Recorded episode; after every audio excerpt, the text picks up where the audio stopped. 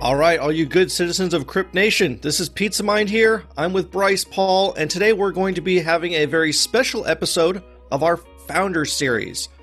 The common narrative out there is that anything other than Bitcoin is a shitcoin. But on the flip side of that, aside from all the scams and garbage out there, of course, is there's a much larger, amazing phenomenon that's happening here. There are people chasing their dreams together from all across the world Decentralized networks and open source are changing the way the world works in an even more radical way than Bitcoin is changing money. That's right, I said it. And to be That's able to create statement. some amazing it is a bold statement, but it is true.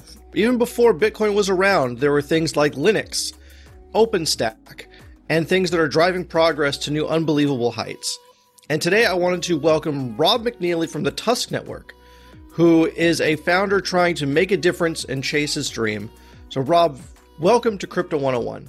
Well, hey, thanks for having me on today. I really appreciate the opportunity to talk to you guys. It's a pleasure. Uh, first of all, tell us what is the TUSC Network and why are you building it versus contributing your resources to something that already exists? I've never had anybody actually ask that question before so let me think about it um, so TUSC stands for the universal settlement coin um, what we wanted to do originally with our project when we started a couple years ago, we wanted to figure out how to actually get adoption. Now, I'm not a maximalist, but so you understand, I own a lot of Bitcoin in my own portfolio and I own Ethereum. I am not a maximalist, uh, or I'm and I'm not anti any crypto project. I just don't view Bitcoin as the end all be all for payments. And and to me, what happened is in the Bitcoin project, they they moved from a you know digital cash narrative to a stored value narrative. And part of the problem with Bitcoin is that it just is not designed for payments anymore, uh, at least in the retail setting. And so we looked at uh, how do we get adoption of crypto and a lot of what we decided and what we evaluated with other crypto projects is that you don't really have teams focused like more like a startup would be where you're actually going out and trying to solve a problem with crypto. So you'll see a lot of times with how people in Bitcoin try to market Bitcoin, they go and hassle their grandmother, they go and hassle poor Uber drivers, they go hassle poor coffee baristas and tell them how they should use Bitcoin. And then the reality is due to a lot of different things that Bitcoin actually creates more problems and other most cryptos create more problems for people than they actually solve. And and we kind of think that if you're going to get adoption of crypto uh, because of all the learning curve curve and the weird fees and all the complications with wallets and all the things that go into crypto um, if you're going to get someone to try to overcome all that all those barriers and they are barriers to entry and adoption you need to start with industries that have a recognized problem that cryptos actually solve.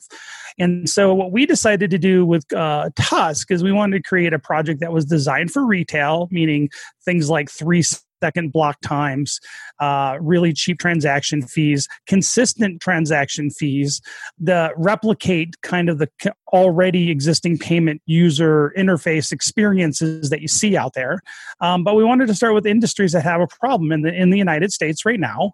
There's seven, approximately seven industries that have a recognized problem with payments, meaning that that as an industry they recognize that payments are a problem, um, and those industries are all distasteful to somebody and it would be things like cannabis and pornography and gambling and pawn shops and payday lending and additionally guns. And of all those industries we decided to guide kind of look at the amazon approach um, where they started with books. And all those of us that are old farts in the crypto world uh, remember 25 years ago when you know amazon was only a bookstore. They were only a bookstore for you know several years because they were trying to get traction in one industry.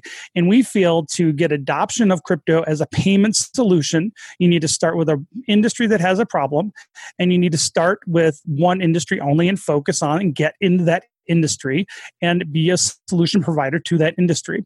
Um, we decided to pick what the is the problem that they're having?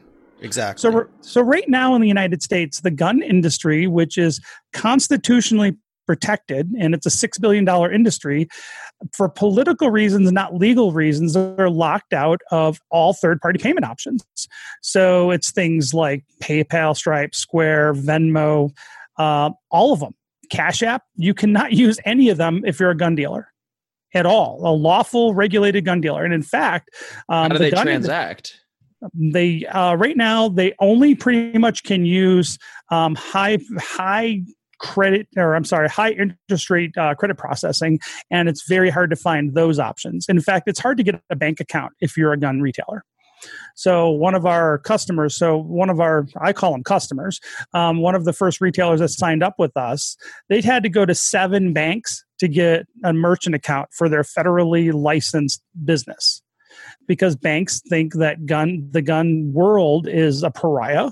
Uh, they call them high risk. So, for instance, when it comes to credit card fees, they'll pay anywhere from four to six percent. Uh, you know, for every transaction, on top of paying monthlies just to maintain a credit, you know, a credit card processing account, um, which is asinine. But so we figured if we're going to start to get adoption of crypto, you need to design a crypto that is very similar uh, to credit cards, basically. You have to have consistent low transaction fees. And then you have to go out and market to that industry. And so we picked the gun industry because they have a recognized problem and they're a $6 billion industry. So we figured if we're going to start somewhere, let's start with the gun industry. It makes a lot of sense to me. Um, but why create your own coin from scratch instead of maybe telling them, hey, you can use Monero or Nano or some of these other things? Um, there's a couple reasons. One, a lot of those projects are they're they're not designed for retail. They're slow transaction times, things of that nature. There's a real practical matter. Uh, I, I, come from a business background. I am not a developer. Uh, and how much do you think it costs to go to a conference? You know i know just attending a conference out of state is going to probably cost me somewhere between three and five thousand dollars depending on where i'm flying you know the two to three hundred dollar a night hotel stays you know all the expensive meals. So if i wanted to go to monero or bitcoin who's going to pay for me to go to uh, 12 conferences in a year to market those projects? Who's going to pay for those expenses and a lot of crypto products don't even have any option to do that. There's no one that I can say to Bitcoin, um, hey, I want to just market Bitcoin. Uh, I need an expense account of 100 grand this year. Uh, where do I put in my expense report? Doesn't exist. So, how do I, as an individual, if there's no upside and no way to even cover my costs, how can I even do that sustainably? It's you can't. So, um, the fact is, we built into TUSC uh, a couple different things. So we created a thing called the marketing partner, which is a term limited and elected vendor that serves a, a short, you know, several year contract, and its job is to grow TUSC like a startup, and it gets a small sliver of the block rewards to do that. So we actually built into our code um, funding for marketing and growth. Oh, interesting. I like that. Uh, so, it, Rob, is this the first uh, project that you are building here in the in the cryptocurrency world, or have you uh, worked on other projects in the past? So yes, so we started uh, two and a half years ago as an ERC twenty token called DC. Um, and then within a few months, we, we saw the limitations of being an ETH token for a payment option. And then we decided to build our own blockchain. And then the process we went down to kind of figure that out is we went through market segmentation first. And then we went and started talking to uh, the industry and trying to validate our market segmentation. So before we ever started coding our blockchain, we started talking to gun manufacturers and gun retailers to see what their problems were. And, and it was really smart because we learned things like what are the things they're most concerned about. And by the way, volatility was not the number one concern that they have. For instance, the custom gun builders have a real big problem with chargebacks. So in the custom gun world, it might take six months to a year to get a gun built. And because it's just the precision, they're handmade, they might have custom options, custom paint, things like that. And what happens a lot of times is people get impatient and they don't want to wait six months or a year and then they'll do a chargeback. And now if you're a gun you know a small mom and pop custom gun builder you might be stuck with a five or six or seven thousand dollar rifle that you now have to you know sell at half price because it's got some weird funky paint on it that was very specific for a user. So we took all those different things into consideration before we basically did our requirements gathering and then we started building based on the input from the industry itself and then, and then, where's a place that you know any old you know hmm. user of cryptocurrency can get access to the TUSC network? So our website's just tusc.network. And then we're, we TUSC, if you just do TUSC or TUSC Network, um, we're all over social media and you can find it anywhere um, out there. And then uh, we have our own forums and Telegram groups and things just like most other projects do. And w- is the token tradable on any exchanges? And I'm curious, or actually, yeah, just that question. Yeah, we're on four exchanges right now. Cool. Which ones are they? Uh, Probit, Altilly, uh, X Markets, and Finexbox. And we're certainly talking to a lot of other um, basically bigger exchanges. The problem is their volume's really low right now. Um, the problem is when you're a non-ICO community project and you're basically bootstrapped, it's you know coming up with listing fees is hard. So it just takes time. This year we launched our new blockchain right after the first of the year this year. So we we were a two and a half year old project now, but our blockchain's only been out for a couple months, and then the pandemic hit, which kind of sucks. Yeah, but, that was um, rough on everyone but well it's interesting because i like had a huge calendar of going to like 12 conferences this year so i know a lot about you know that's and that was going to be a lot of growth. But um so some of the things we're doing we're in talks with two of the major point of sale providers in the gun industry about integration um, right on their um, platform. So i think hopefully within the next couple months we'll have some announcements along that space. Uh, even landing on one of them would put us into 2000 retail stores out of the gate. Um, oh wow awesome. I, and we one of the other features that we have built in is that we got a charity pooling function that we have built into the project right now that we're going to be rolling out in our first hard fork is that we're going to be having uh, basically the community uh, will be able to vote on onboarding charities in the industry. So the idea is that um, as part of the, the transaction fees and the block rewards, there's a little sliver that goes to the marketing partner to grow the network, but another piece goes to a charity pool, um, and that's accumulating. The idea is that if you buy with TUSC, buy things with TUSC, um, what can happen is you're also get to a vote on deciding where you're going to send some charity funds. So the idea is that you can support if you wanted to, like the Gun Firearms Policy Co- or Firearm Policy Coalition, or Gun Owners of America, or one of those other uh, Second Amendment supporting organizations. So every time you use TUSC, you're actually giving a little bit of money back to the industry. So we also bake that into the code. Uh, mm. So we got a lot of interesting features coming out with the project. And again, it's community project. There's no full time people working on this. Uh, everybody literally is a volunteer it is a decentralized project. There is no CEO. There's no you know LLC, no C corp. Um, all decisions are done on chain through a voting mechanism, so we can put in proposals and people can vote on it. If workers want to get paid, or they want, if someone wants to just become a developer or do anything to help the network, they can put in a proposal, and then we can uh, go through and vote on that and get them paid in TUSC. At least our native coin right now. Most of this year is focused on the infrastructure. So we're building out payment gateways. We're building out and working on the on and off ramps. Just like any other project, we have to go through this process. We figure it's going to take probably to the end of the year to really get all the infrastructure um, in place. We're looking at 2021 to be our major onboarding push um, for retailers. So we're not even really worried too much about it. We've signed, we've just officially signed up four uh, retailers um, already to the site, and we're talking to about five others. They're kind of going through our, they're kind of our guinea pigs, and we're kind of working with them. Um, one of them is a body armor company. We got a couple FFL dealers, a uh, custom holster manufacturer. We got a vault company that's coming coming on board that will accept us. So we're we're not only focused on the gun industry, but the related industries around the gun industry that kind of support it. If you look at the markets, I'm a big believer in market size. If um, the gun industry in the United States, just guns and ammo, are about a six billion dollar a year industry direct sales. But if you look at the all the related industries around the gun world, that might be clothing and you know accessories, that pushes that number up to about fifty billion dollars. It's a tremendously large industry, and of all the tasteful industries I mentioned earlier, it is the only one that's constitutionally protected uh, in all states. Uh, though a lot of states don't like that, but it is a fact. Whereas things like cannabis and some of these other things are not constitutionally protected. So uh, we think we're on the right uh, track. Uh, there's a lot of education involved, but through the marketing partner setup that we have, we're kind of viewing that as the customer support line. And we think that one of the things uh, that we think will give us an advantage is we're approaching crypto from a balanced team, not just a developer led team, but we're focused on it like a startup. Like we just think like marketing and salespeople.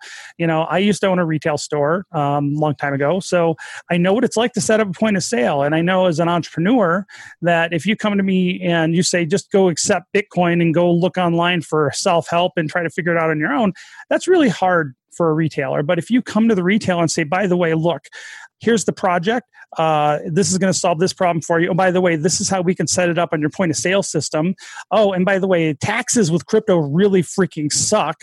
But here's another tool through like TaxBit that we mm-hmm. can go and help offset some of that complication. And by the way, um, we created all these videos on how to onboard um, your customers. So, like what some of our um, initial guinea pig um, customers are, are talking about, the retailers, they're what they're going to do is actually incentivize their own customers to pay them in TUSC because if they can even so right now they're paying like 6% our network for a sale transaction is a half a percent consistently and so if they discount their own customers sale by 2%, they're still making more profit. So it's there's actually an incentive for retailers to onboard their customers to pay them in TUSC.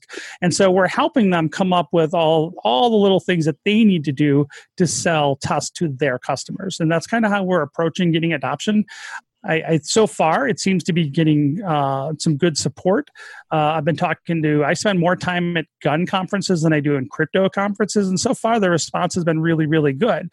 But the industry is kind of low tech, so it's just going to take a little bit of time. And and this is where you know doing the handshaking going to conferences is important to build trust now i know a lot of people in, in crypto really push this whole concept of trustlessness right you hear that a lot a big important buzzword but i know from business just in general and being an entrepreneur that people like to do business with people they know like and trust i'm the only crypto project that's going from a payment side that actually shows up at any gun thing I hear a lot of maximalists, and there's some maximalists that are pro gun people, and they're all Bitcoin maximalists. And they say, "Yeah, well, they, you're a charlatan because you're not pushing them, pushing Bitcoin on them." And I said, "Hey, look, I mean, if you think Bitcoin's the best thing for them, then I'll meet you at Shot Show. Let's have lunch. Let's talk about how we can work together." But yet, they never show up to Shot Show, and they never shut up or show up to the gun rights policy conferences or the NRA conference. They don't go. And in my opinion is if you're not even going to reach out to an industry, you don't deserve that industry's business. And and with TUSC, we're trying to gain that trust of the industry and focus and hold their hand and bring them into crypto. And I think so far it's working, and we're going to keep busting this out. The great thing is, even though we're not technically a startup, uh, we have no burn rate, we have no overhead, we've never taken anybody's money, we've never sold a token, we've never sold a coin ever. Um, we've never hyped anything. We've never lied to people. We've never stolen anything or never ripped anybody off. We have a large chunk of TUSC in the reserve to grow it. Now that has to be accessed via a proposal. I don't have control over it. None of the team does. So I think we're in a good position to just keep going through attrition and just keep working on this and working away at this over the next couple of years. And I view this as a five and 10 year project. I don't view this as something that's going to happen overnight. And our focus isn't on a token or coin price. Our focus is getting users and trying to solve a problem for people in an industry that I care about. Today's show is brought to you by our new sponsor, Cog Network. Cog Network, geared for gain. Cog Network is hedge fund investing evolved. By owning Cog Network tokens, you get exposure to the hedge fund's gains. The hedge fund is comprised of algorithmically traded commodity futures and investment in hard assets related to energy. The first hard asset is partial ownership of a multi million dollar solar farm that has a crypto mining operation attached. I mean, this is really something that both traditional and crypto investors can come together and participate in. So for traditional investors, they can get exposure to cutting edge blockchain technology in a framework that they're familiar with, a hedge fund, right? And crypto investors can get exposure to an actual security that bears dividends and includes non-crypto assets. So that's super cool. And just for full disclosure, Cog Network is a fully registered and regulated entity qualified by the SEC as a Reg D as well as a Reg S and has a 506c exemption. They've been working with lawmakers since 2017 to get this idea built out in a fully compliant way. Crypt Nation, if you guys are interested in learning more about a tokenized hedge fund, go visit www.cog.network. That's really fascinating. There's a lot to unpack there. what I want to talk about is there's a lot of users that uh, Bryce and I have run across, or not users, but listeners, I should say. Uh, people that are just getting into crypto and they, love the idea of being able to chase their dream. They say, Oh man, I've got this idea. I want to create my own coin. I want to create my own project, but I'm not a developer. What was your experience like trying to make the tech stuff happen when you're a businessman? Walk us step by step through the very, very early days of Foundation. What are some of the lessons you learned to get where you are today? Hard. It's the hardest part. Team building is the hardest part. Recruiting a team is really hard. so um, I've done a lot of networking, and and so we've actually that's one of the problems that we and I'll be honest, we've struggled with teams. Um, the original OCC ETH team doesn't exist. In fact, my wife and I are two of the original six co-founders, and we're the only two that are still involved with the project. So going um, from ETH token development and launch to the new blockchain, completely different group of people involved with that because people just they don't see the long term. I think people are impatient. Uh, I think a lot of people, when we first got into, it was right after the big, you know, bull run of Bitcoin. Everybody's excited, um, and I got excited too. I mean, I got into investing in crypto in you know 2017, so I'm still by crypto standards a fairly newbie. Though I've been aware of Bitcoin since almost the beginning because I've just kind of run in the libertarian world. So I was always aware of it, but I just didn't have a big interest in it. So I think from one thing that I've found is that especially when it deals with open source or any kind of management of volunteers just expect you're going to have churn. And I think that's kind of the hard part. And I think you know we didn't even have the ability to really pay people there was some you know some people did have holdback tokens originally and then some of the developers when we launched the blockchain we did have some token allotments and coin allotments for them but they weren't that big because we just didn't have it to give away in the first place but now we do have some reserve and see people can get paid it's just we're not really liquid yet so i think it's hard to at least for what I'm seeing, it's hard to keep people excited, even when you can pay them it's just interesting when it's not instantaneous. I think people are so ingrained and want something to they everybody wants to be you know become a millionaire overnight and and it doesn't work like that. And so if you're purely motivated by money, it's probably not a great project for you. If you want to solve a problem, if you want to be one of the first cryptos to get mainstream adoption, uh, and you really like the gun world and freedom and and really you know want to work on a project that's focused on getting adoption not just speculation price and mooning yeah. and Lambos. Um, I think we might be an interesting project for them. But I, I would say this: I'm con- I view myself as kind of like a cat herder, so I'm kind of always trying. You have one unheard message. Hi, I was calling Current, the influencer marketing platform, but I think I just got redirected to a bunch of people listening to a podcast. Well, anyways, I was calling Current because I was told they could help get my brand set up on TikTok Shop and even build out an affiliate program of content creators promoting my brand. And even have those content creators go on live streams and promote my product there. Wow, I could really use Current. I also heard that the brands they work with are making millions in sales. I guess I'll just go to their website at current.tech. Our bodies come in different shapes and sizes, so doesn't it make sense that our weight loss plans should too? That's the beauty of Noom. They build a personal plan that factors in dietary restrictions, medical issues, and other personal needs so your plan works for you. Noom doesn't restrict or shame when you want to treat yourself. Their flexible program focuses on progress instead of perfection. You don't have to give up carbs or anything. And with their daily lessons, you can learn something new about your food choices every day. After just a few days of using the app, I learned how to recognize cues for overeating and how to choose the right foods to feel full. Stay focused on what's important to you with Noom's psychology and biology based approach. Sign up for your trial today at Noom.com. That's N O O M. Dot com and check out Noom's first ever cookbook, The Noom Kitchen, for a hundred healthy and delicious recipes to promote better living. Available to buy now wherever books are sold. What's the easiest choice you can make? Window instead of middle seat? Picking a vendor who sends a great gift basket? Outsourcing business tasks you hate? What about selling with Shopify? Whether you're selling a little or a lot, Shopify helps you do your thing, however you cha-ching. Shopify is the global commerce platform that helps you sell at every stage of your business. From the launch your online shop stage to the first real life store stage, all the way to the did we just hit a million orders stage? Shopify's there to help you grow. Whether you're selling scented soap or offering outdoor outfits, Shopify helps you sell. Wherever and whatever you're selling, Shopify's got you covered. Sign up for a $1 per month trial period at shopify.com slash try. Go to shopify.com slash try now to grow your business, no matter what stage you're in. Shopify.com slash try. To reach out. I'm the only extrovert in the group, so I'm the one who's always stuck talking, and I'm the one who's always going to conferences. So I'm kind of the recruiter, and so I'm always kind of looking and reaching out and see if I can get someone that wants to be involved with the limited tools I have to recruit them. And I think as we grow, and I see as I do know as our you know price will increase and that the rewards will be a little better, I think it will be easier to get some people on board where we actually can convert, you know, and get liquid and convert stuff into fiat if we need to pay someone in fiat. We'll have that ability. It just takes time.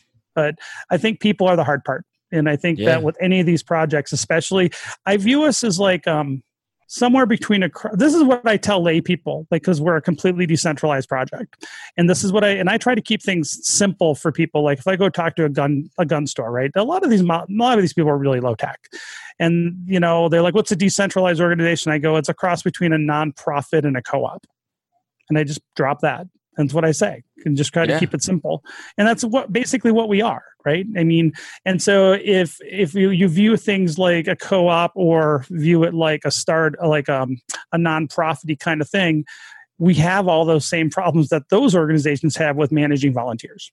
And so i think that's that's kind of the hard part is just trying to find people that are passionate and then keeping those people passionate for things for the long term when they may not see instantaneous gratification So, Rob, knowing what you know now, you know where you guys are at with TUSC. If you could go back to the very beginning and tell yourself from the future, blank, what would that be? I would have probably taken longer to recruit the original team because there was some problems in the beginning, and I'm now in addition out all the dirt, right? And I probably would have built a blockchain from scratch in the beginning rather than doing a token. I think those would be the two things that I would do differently now. What was the experience with having an ERC20 token so bad? Like, why was it so bad when there's so many more exchanges that are easy to list on? There's decentralized exchanges and DeFi where you can even list for free in some cases. But if you have a custom blockchain, it takes a very expensive expensive integration to get listed anywhere. So Well, it's interesting. Um, I found that listing an ETH token was all a little cheaper, but actually not any easier than listing a custom blockchain because a custom blockchain is more likely to be successful um, for the exchange long term. If you look at the value of the top 100 or top 200 cryptos, most of the ones that are rising are the ones that are dedicated chains, not tokens. So let's start there. Um, the, all right, so I'll give you a couple things, and I'm not anti Ethereum. I own a bunch of Ethereum, so I'm, I'm throwing that out there. Gas sucks. Gas sucks. And most people don't understand gas. Now, my wife, who's one of our co founders, is kind of, she kind of works as the customer service manager. And I can tell you from our original, how we released our original ETH token, we did it through a faucet DApp that we created and just trying to help people walk through that was a nightmare two and a half years ago. And then when we did our swap, we built another DApp to do our own swap from our token to our coin. And the customer support around that, um, was very difficult and challenging, even though it was pretty pretty slick the way we did it. I think we did a really good job on how we made that happen technologically. Um, but uh, gas is really complicated, and even developers have a hard time understanding gas and gwei and failed, you know, transactions and things like that. Secondarily, when you're a token on someone else's blockchain, you don't make any money when there's a sale meaning that the blockchain itself there's no sustainability so if you don't do an ico and you don't have holdback tokens, there's no way to fund the project long term. It's just unsustainable.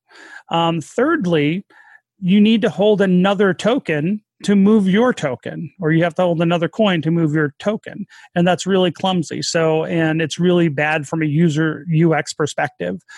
Four, um, when you're a token on another blockchain, you don't have any control or very little control or say over governance on how that underlying coin's um, network is governed. So unless you own a bunch of Ethereum, you don't really have any say over it if you're just a token. You have no say, as a matter of fact. If you're a token on the Ethereum blockchain and you don't own any ETH, you don't get to say shit about what happens to the network. And so that doesn't make sense from a governance standpoint. Like, I don't, I'm an entrepreneur and I'm very risk adverse. And so I have a hard time, especially looking back, building something really big on something I have zero control or influence over.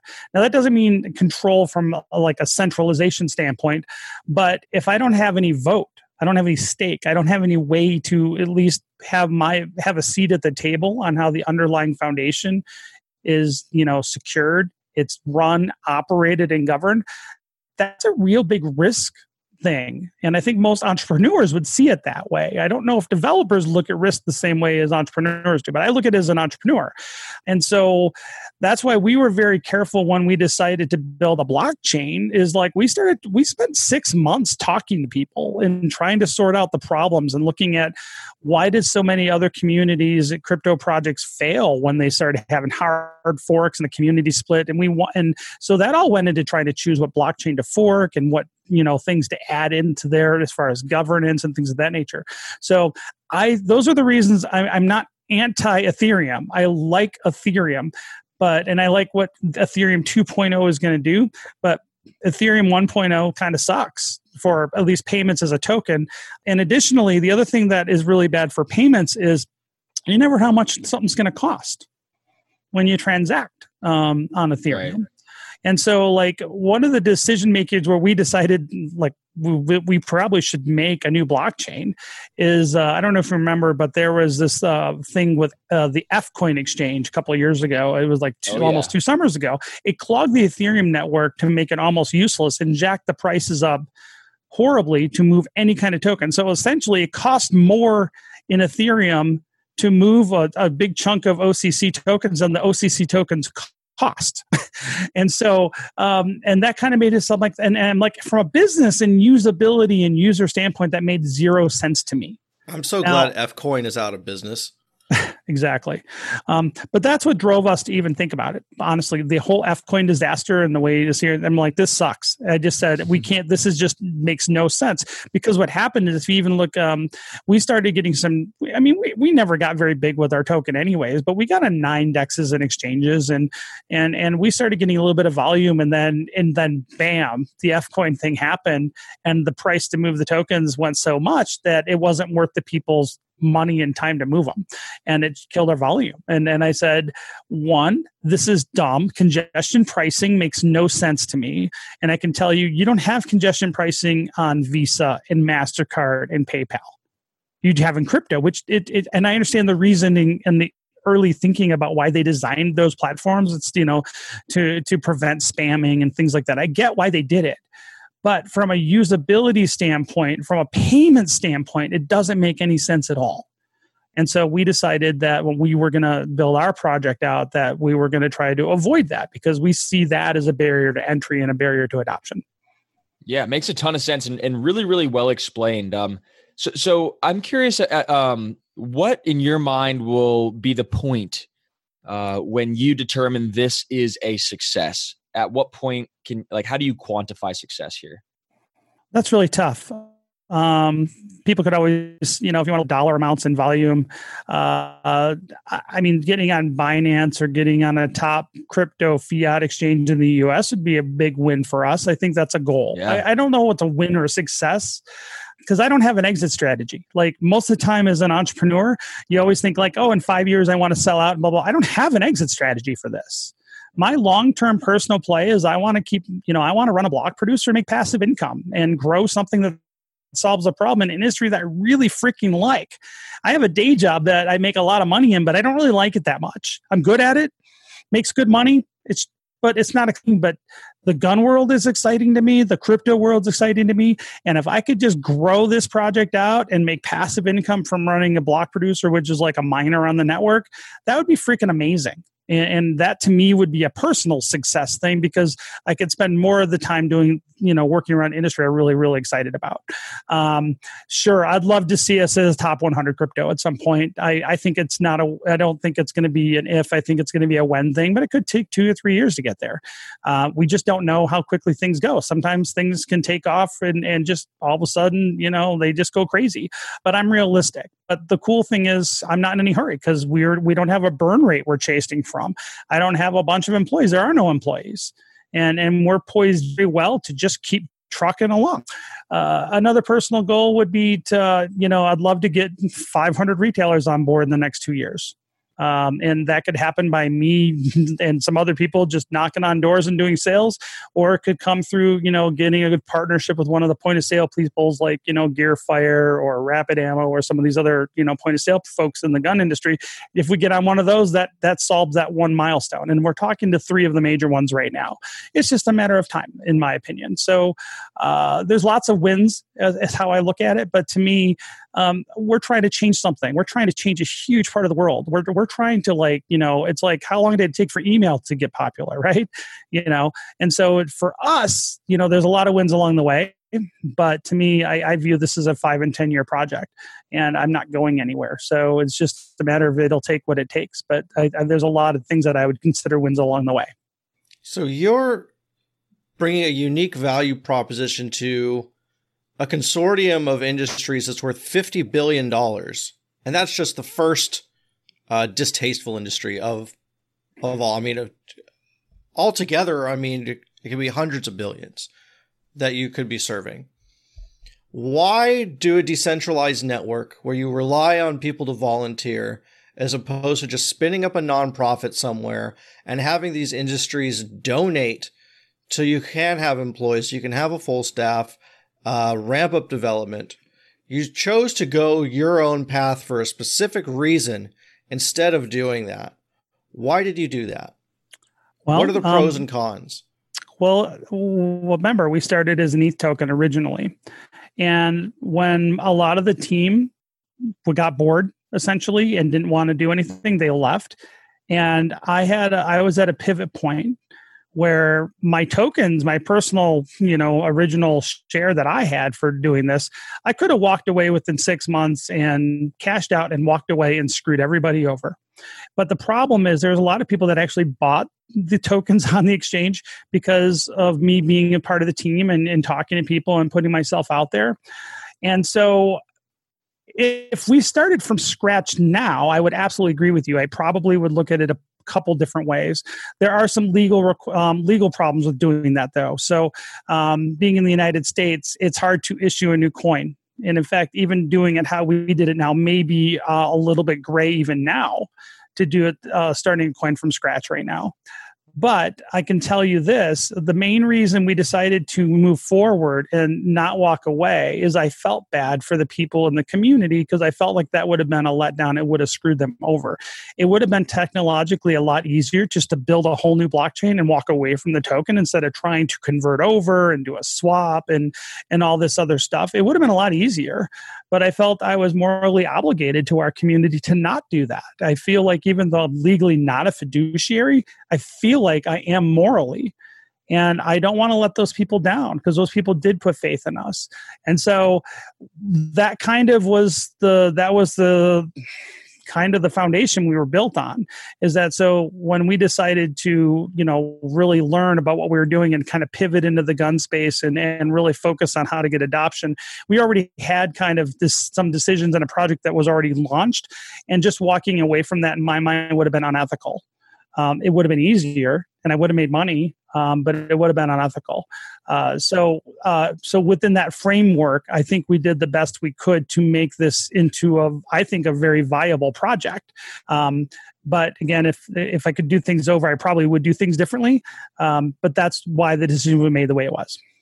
Interesting. Very, very insightful. And I, I love to hear just the inside the mind of a founder, just how you think and problem solve. And uh, it, it's just really cool to look at. And so, in closing, we, we've got a couple questions we like to ask every guest that comes on the show, uh, just to get a little bit of color uh, into who you are, what motivates you.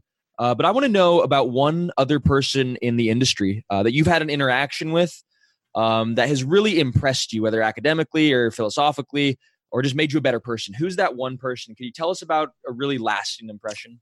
I mean, the crypto industry. Yes. Uh, Tron Black lead developer for Ravencoin. He's actually one of our advisors.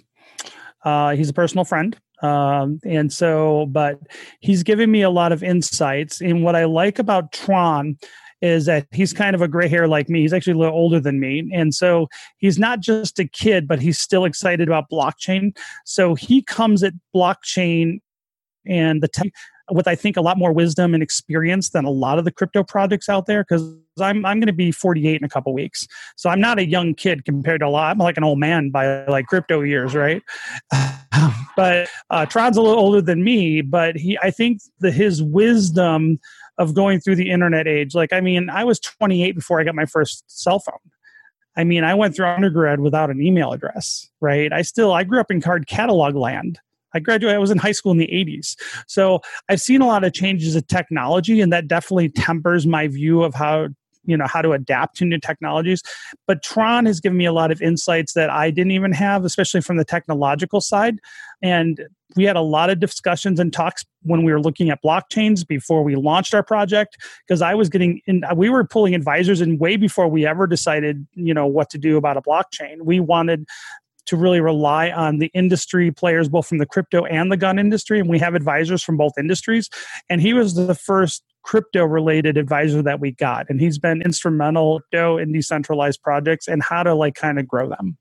That's really awesome. If this was the first podcast someone getting into crypto had heard, what would you want them to know? Well, I would say is I don't ever tell people to buy our project. I don't give investment advice. And in fact, uh, personal and financial literacy are really important to me. And I would say, unless you have an emergency fund and you have your personal ducks in a row, and you now are looking investment and you want to do high risk investing as a part of your overall portfolio, then start looking at crypto, and then start with blue chips first, and then work your way down to small cap, uh, you know, um, altcoins.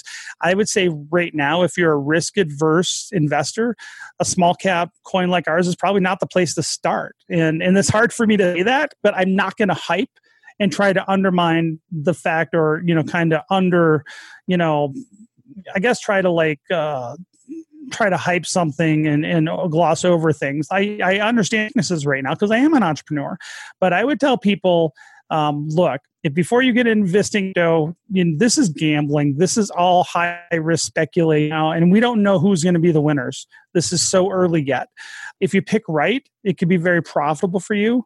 Uh, if you pick wrong, it could be disastrous. So be very careful about what you invest in as far as crypto projects. Uh, what I say is about my crypto project, I'm I'm happy with where we're going because we view it from a use case perspective. But I would never recommend that people invest in what we're doing yet because we are still very early and and that does make us have a higher risk. Um, and so I'm not going to hide that or lie about it because I, I know our warts, so to speak. But I would say this: that if you're listening to a podcast right now and you're looking at interesting projects, at least when you're evaluating crypto projects, look at not only the technology, but how are they going to get that technology into the hands of people whose problems that it solves. Really well said. Uh, and, and Rob, really couldn't thank you enough. One last question outside of TUSC Network, uh, outside of Ethereum or Bitcoin, name uh, one other. And you did mention uh, Ravencoin as well, but name one other project that you're uh, a big fan of. Just you know, we Oh, I- we always love to hear uh, about new new projects. You know, um, I currently own, I think, 14 different cryptos, but the bulk of what I own, Coin, TUSC, Ethereum, and Raven.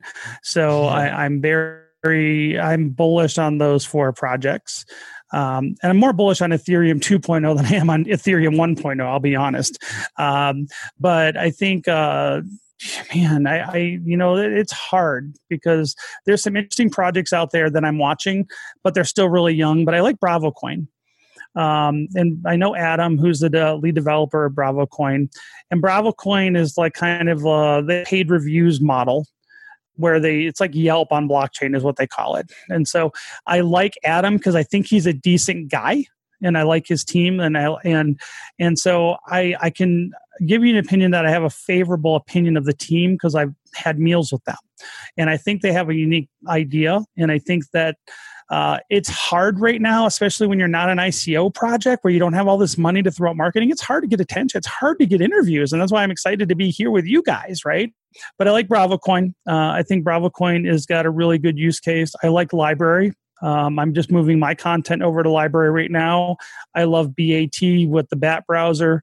I think the future is going to be paying people for content. It's going to be paying people for what they're worth to your network um, incentivizing your community to work with your projects. So um, I think BAT, I think Bravo, and LBRY all have kind of that, con- they're building on that concept. And I think that is the future. And so um, those three projects are ones that I would definitely look at beyond my own, of course. Um, but I think uh, those are the things that I think are exciting out there. Um, I also think Raven's amazing as well. So uh, I'm definitely going to plug Raven Coin but I think what they're doing with decentralized assets, uh, I don't know how much you know about the Ravencoin network, and and like I said, I, I own some Ravencoin, but the the fact is they're building out infrastructure to really make it so actual securities can be traded with all the proper legal legends and things like that. So they've coded the legalities into a blockchain to make it compliant with U.S. law, and no other blockchains doing that right now that I'm aware of. Um, and so that's what I like about Block um, uh, Raven. Raven is well financed. Um, I mean, they're they're a spin out of Overstock.com, so most of their developers are full time employees. So long term, uh, is it centralized, decentralized? Well, it's a decentralized blockchain, but they have a very well funded team, a very awesome team. So I think that's actually a benefit because you know that ongoing they got people that are paid that are going to consistently work on it and add new features and maintain the code. So I think Raven's a safe bet long term. I think the hard part with like a lot of these projects is getting customers, getting actual users. And I mean, and that's why I'm very bullish on TUSC is because we actually are focused on a plan to get users. And I view users as customers, not speculated. I don't I don't view investors as users. And I know a lot of people in crypto they conflate that, but I think they're very two very different animals out there. Just because you're an investing doesn't mean you're a user. And if you go look and evaluate all the top 100, top 200 crypto products based on the user counts, all, very few of them have anything. Even Bitcoin, there's lots of gateways and merchants that take Bitcoin, but there's really not a ton of people using Bitcoin in that way as a payment system yet. Now, whether it gets there or not, we'll see. But I think uh, the projects that are focused on getting users are the ones that I think are going to be the future. Yeah, I definitely agree. Um, that's tremendous insight. Um, thank you so much for bringing these things to uh, our listeners' attention, like, like Raven, like LBRY. Uh, those are things that we haven't heard on this podcast before. So we all have some new homework to do. Rob, thank you so much for being with us today and giving us uh, almost an hour of your time. It's been very fascinating.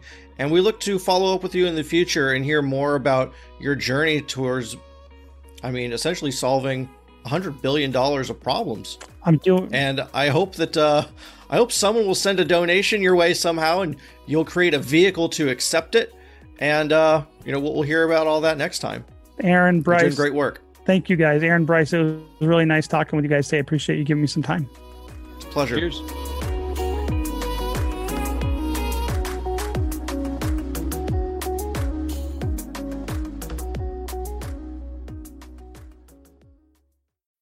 When you need mealtime inspiration, it's worth shopping Kroger, where you'll find over 30,000 mouthwatering choices that excite your inner foodie. And no matter what tasty choice you make, you'll enjoy our everyday low prices, plus extra ways to save, like digital coupons worth over $600 each week. You can also save up to $1 off per gallon at the pump with fuel points. More savings and more inspiring flavors make shopping Kroger worth it every time. Kroger, fresh for everyone. Fuel restrictions apply.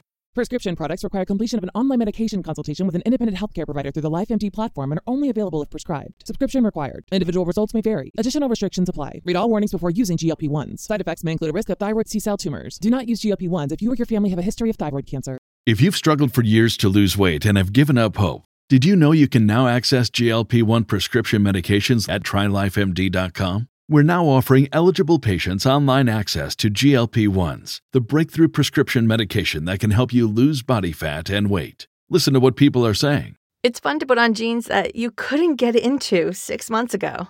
Every morning, I look forward to getting on the scale. For anybody who's struggling with their weight, it's a godsend. And here's the best part your insurance may cover 100% of the cost of your medication. So go to trylifemd.com to have your eligibility checked right now. Get started today at trylifemd.com. That's T R Y L I F E M D.com.